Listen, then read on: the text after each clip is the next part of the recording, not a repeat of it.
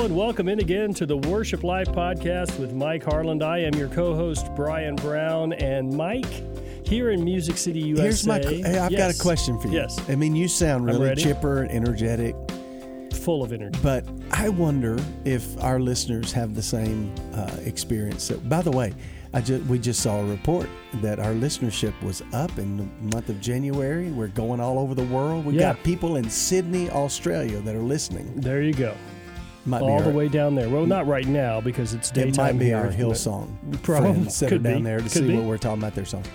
Uh, but here's the thing uh, we've been dealing with, Brian. You and I have a score to settle Oh, for our audience. okay. Tell me, tell so, me what it is. so recently, Oh, I know what here this is go- Here we go. Here now we go. I know. All right. So recently, we had Yes. a podcast air that we recorded the week before the Super Bowl, right? and we thought it would be fun Yes. if you and I went on the record with a podcast that we knew that was going to air after the Super Bowl. Right. We both went on the record to kind of predict. I'm bringing Yep. it up Yep. Because we made our predictions. My guess is, had it turned out differently, you wouldn't be probably bringing it up. wouldn't be bringing it up.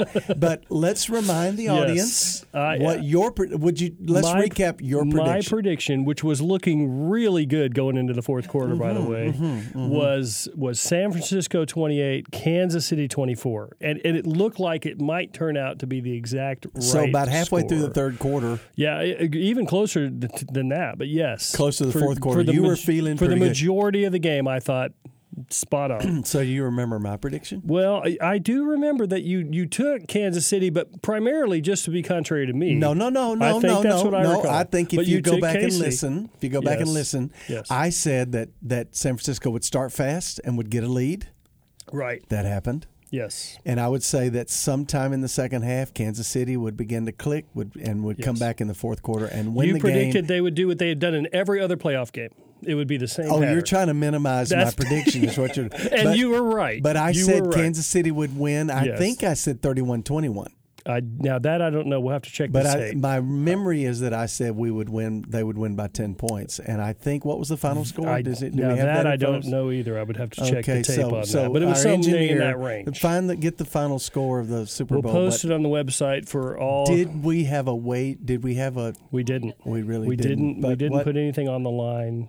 Thirty-one to twenty. Thirty-one to So I said a ten-point win, and it turned out to be an eleven-point win. So Well, congratulations on your, uh, shall we call it a Pyrrhic victory? But yes, congratulations. So maybe we that. should make this a worship life podcast. So now every year We've we'll predict to we'll something. predict the Super Bowl or just for like grins, that. let's Yeah. just do this. We're in February recording this. okay. World Series champion this season. Prediction. So this is this won't be cr- they won't be crowned till late October. Late October. 2020. We're just throwing it out there. Who you have? Well, you know, I mean, my heart wants it to be the Atlanta Braves. Well, you know what? team. Let's And- just and, um, go ahead and call it because that's but who I was going to say. You were going to say the I'm going to say the Atlanta Braves are going to win the World Series this Wow. year. Well, we can't if we both call the same team. yeah, that's so you got to pick be. somebody else. So my little brother, who we often reference, worship leader in, in the D.C. area, of course, The his team's the Nationals, Nationals. will they, they repeat? just won the title Will they repeat? last year. I don't want to pick them. No, I don't No. want that. Um, You're going to go American League or National League? uh, well, obviously, if you take Atlanta, they're National League. So Mm-hmm. I, would- I, to, in order to pick somebody, I would have to pick an American League team uh, because that's who they'll be competing against in the playoffs. And I don't know a lot about the junior circuit, Mike. Yes, the the junior circuit. League. It probably Um, won't be the Astros. They're still licking their wounds. But anyway, um, Not unless they find a more up to date Uh, way yeah. to steal signs and signals and those kinds of things.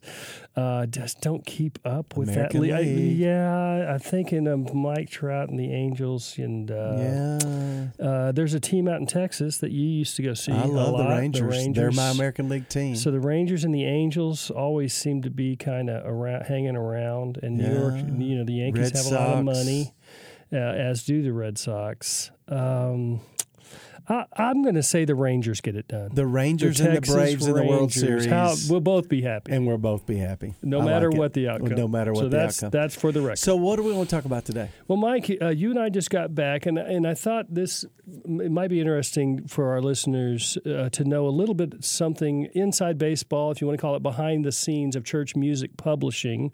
A lot of people may not know that there's a, a trade organization, if you will, that exists of all the church music publishers. We get together once a year, and even Yep. during the year, but there's an event once a year that's that's kind of the main focus of this group.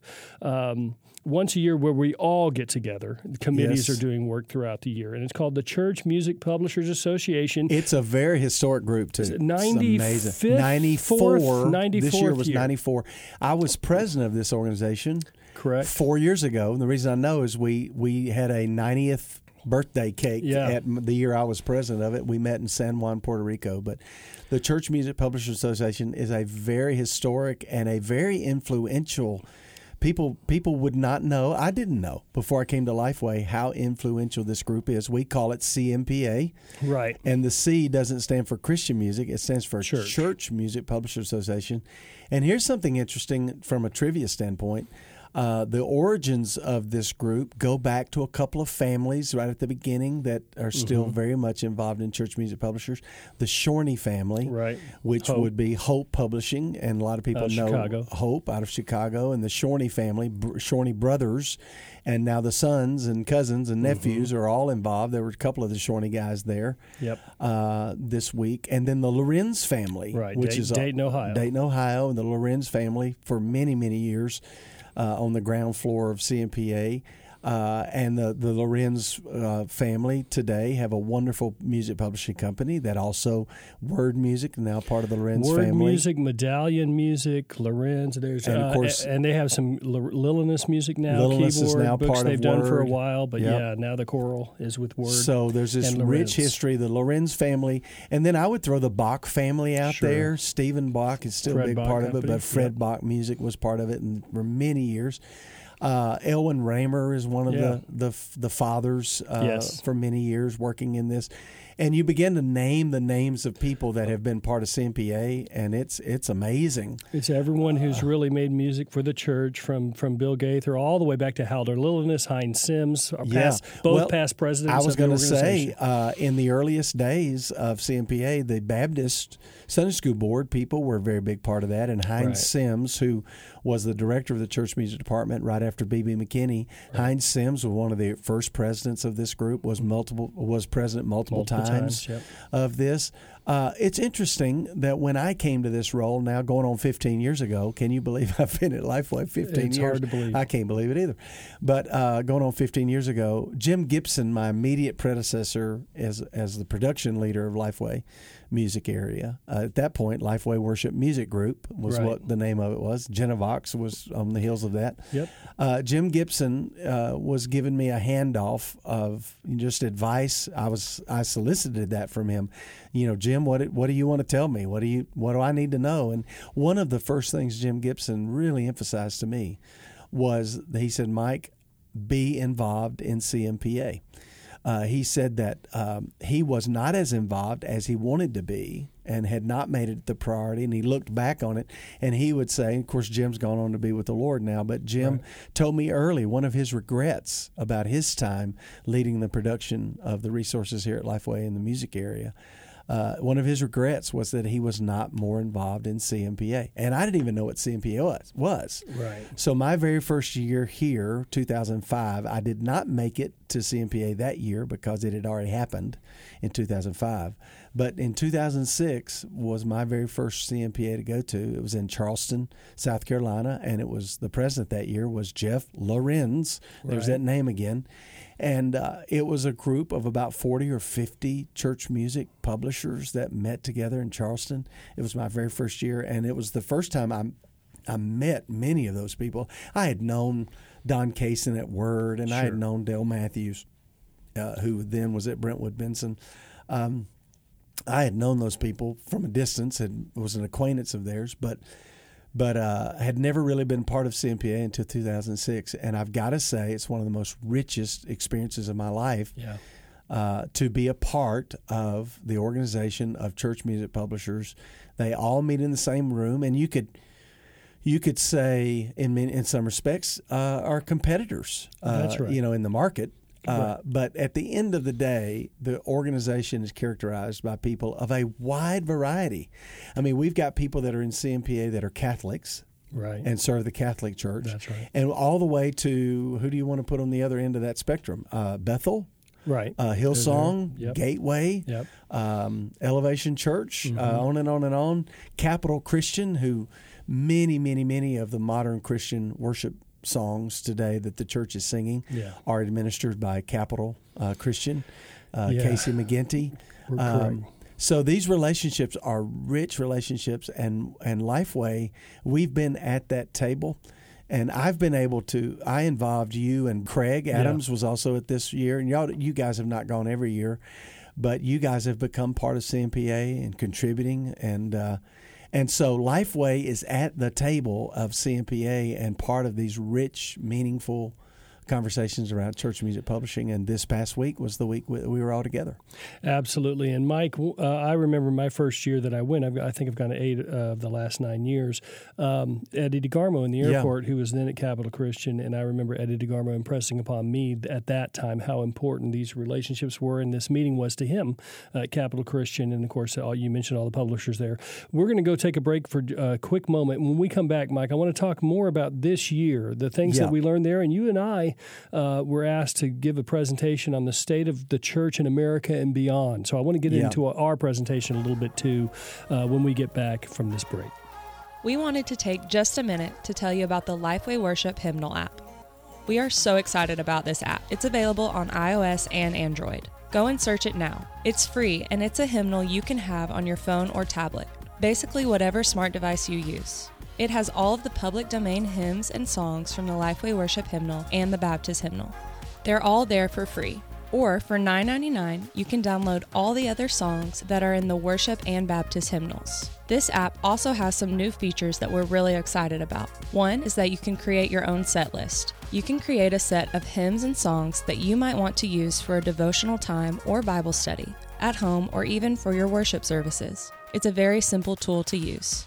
We're going to keep adding features and functionality to the app as we go on through the months and years to come. It's the Lifeway Worship Hymnal app. Go to the App Store and download the free version and check it out. We hope it becomes a great tool for you and your ministry. Okay, welcome back to the Worship Life podcast with Mike Harland. We're talking about the Church Music Publishers Association, which is all of us, Mike, who are, like we said, uh, you and I were talking during the break, we're in co-opetition Yeah.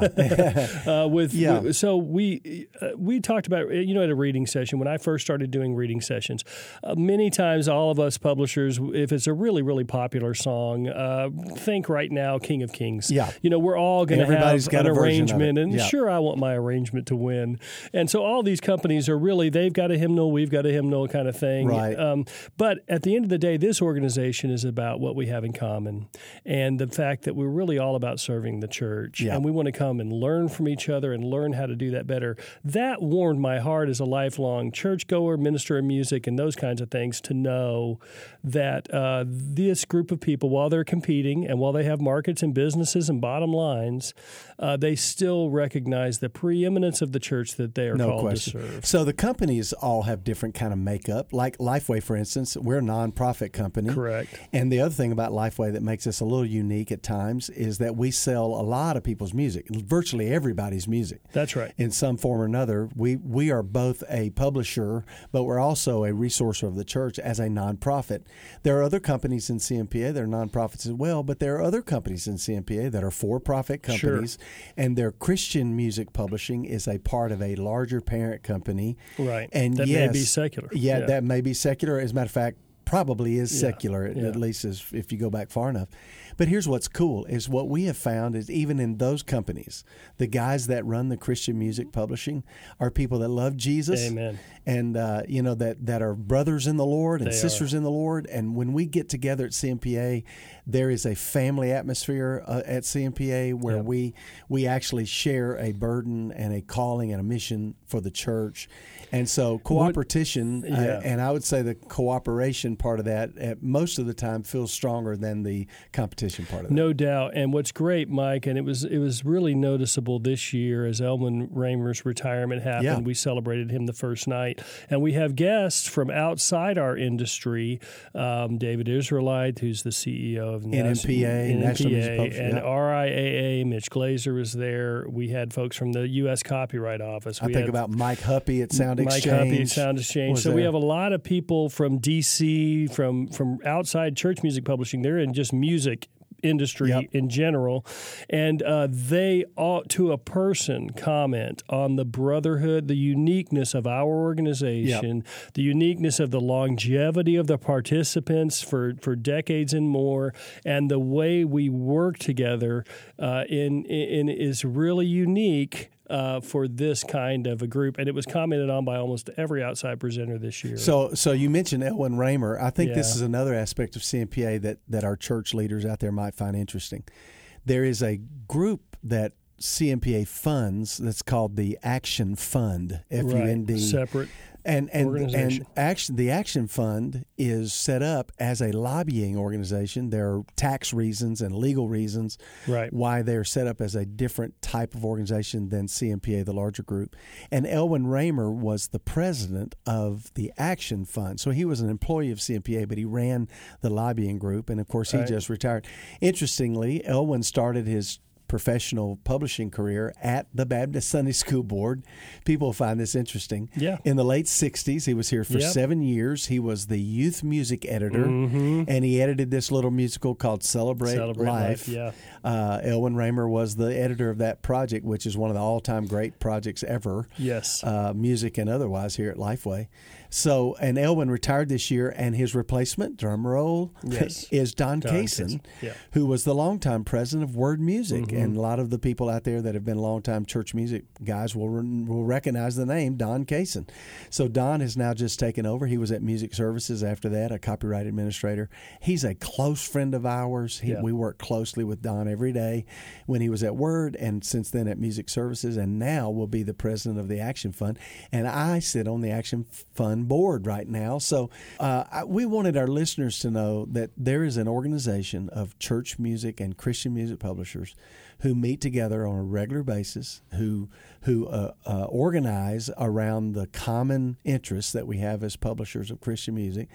And the CMPA and the CMPA Action Fund were intricately involved in all of this legal and legislative work that has been done in the last couple of years. The Music Modernization Act was passed. CMPA was at the table. We were our, our president Ed Leonard is on the board that has been created by Congress to now regulate uh, the MLC, the Modern uh, Licensing or the Music Licensing Corporation.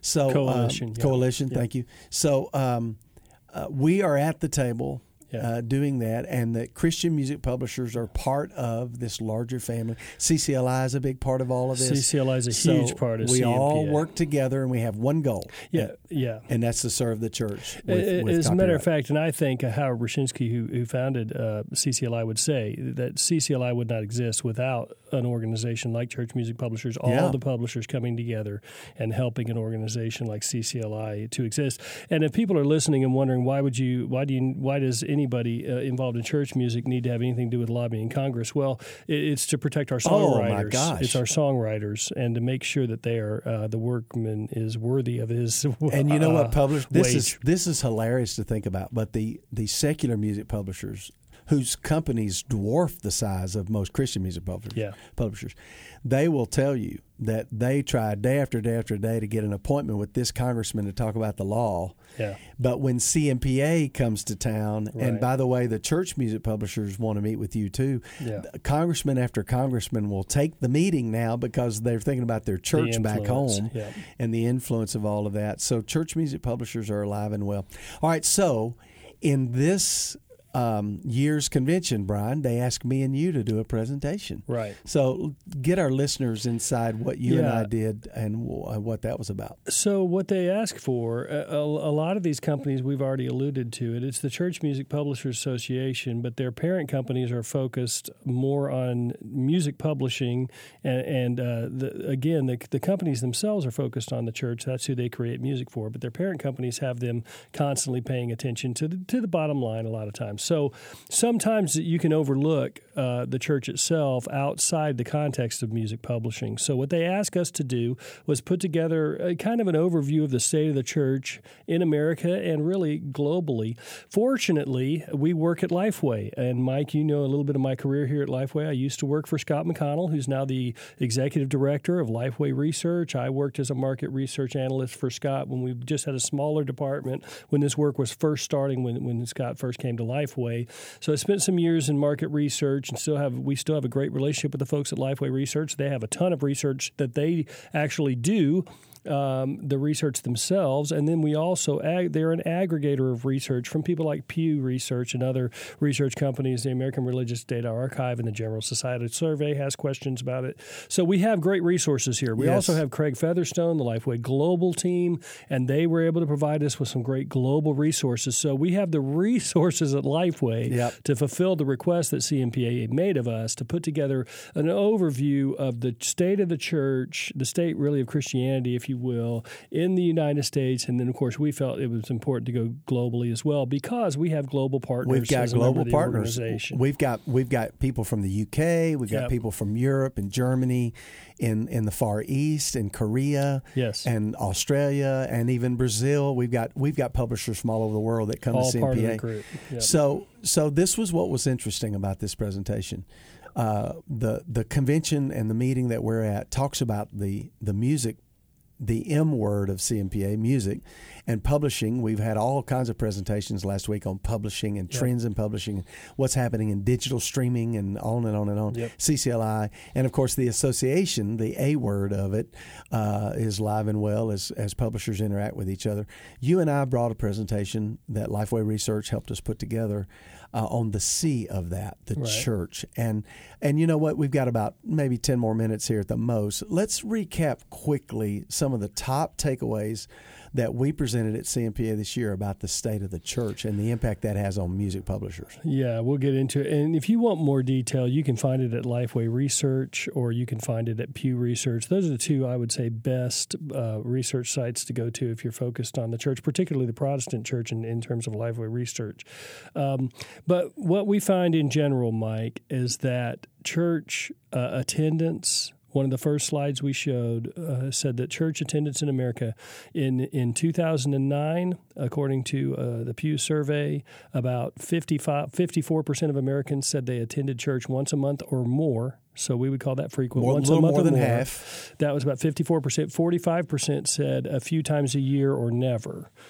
Those numbers met in 2000 and um, I think it was 2014 Fourteen. that they were 50 50, and now they've completely reversed. In the 2018 19 survey, 54% said they attend a few times a year or never attend religious services, and only 45% said they attend relig- religious services once a month or more. Yeah, what so so so but here's what's interesting about that is uh, you've got generations that are aging and emerging generations, and so some of the data we showed was talking about younger generations and how how they're interacting with the church. Uh, so, but one of the encouraging things on the discouraging side, you'd say the percentage of the population that are attending church that often is less than what it was ten years ago. Right. The encouraging side of that would be of the ones that are still attending church, they're attending it just like they did 10 years ago. Yeah, I mean, that, was, that was a staggering number to me to find in the their, research. Their, their commitment to the church in terms of attendance is not diminished. yeah. Uh, Among Protestant churchgoers, they attend uh, religious services at about the same rate they did 10 years ago. There's just fewer of them. Yeah, isn't that Yeah, interesting? and of course, the population is growing, so it's a it's a smaller percentage of a growing population. So churches are are not dying. We can no. definitely say that church attendance is not dying, but it is a the trend lines do show a shrinking attendance pattern. Yeah, and in the Lifeway research, it, they they surveyed Protestant pastors, and I said this in the presentation. You know, all of my relatives are Protestant pastors, so yeah. they tend to uh, report on the positive side a little more positive than maybe reality. Would that be the phrase ministerially, ministerially speaking? speaking yeah, yeah, but even even uh, when you survey Protestant pastors, six in ten will admit that their their church attendance is either plateaued or declining. Yeah. Uh, when when when they're asked about it in the U.S. Yeah. So was, and also in the U.S. we see the rise of non-denominational coming up. Yes. Uh, and we're also seeing so you've got that happening, but we're also seeing that there are more people willing to say that I don't believe in God. That there's yeah. kind of a, a, a, rise in that. I mean, uh, Ed Stetzer famously called it the rise of the nuns, N O N E S, the category on the census of what a re- religious affiliation you have, and none was the one of the fastest. Yeah, we've categories. seen a much a great reduction in the percentage of all U.S. adults now. This isn't Protestant churchgoers. All U.S. adults identify as Christians. Uh, the numbers are down significantly and that's every gender, every age, every race. I will say that it's it's a much bigger decline amongst millennials than it is the silent generation, some of the older generations. But what is different that you pointed to that the research showed was before when people would not identify as Christian, they would change their response to nothing in particular. Yeah. And over the last about uh, seven or eight years, they've been much more likely to say I'm atheist or agnostic as opposed to yeah. saying nothing in particular. Yeah.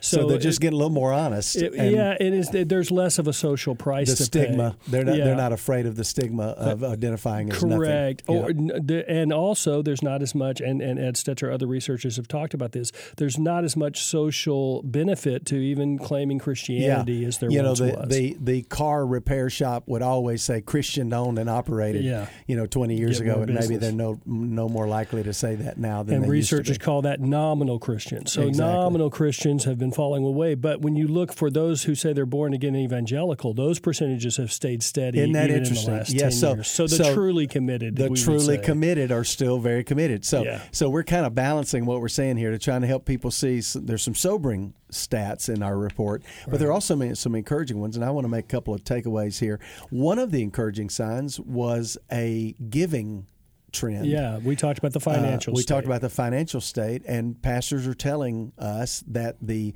the growing and, and more positive economy is also having a growing and positive impact on giving. So, yeah. you know, in Southern Baptist life, you begin to see Lottie Moon goals that are being met on mm-hmm. the local level and on the national level.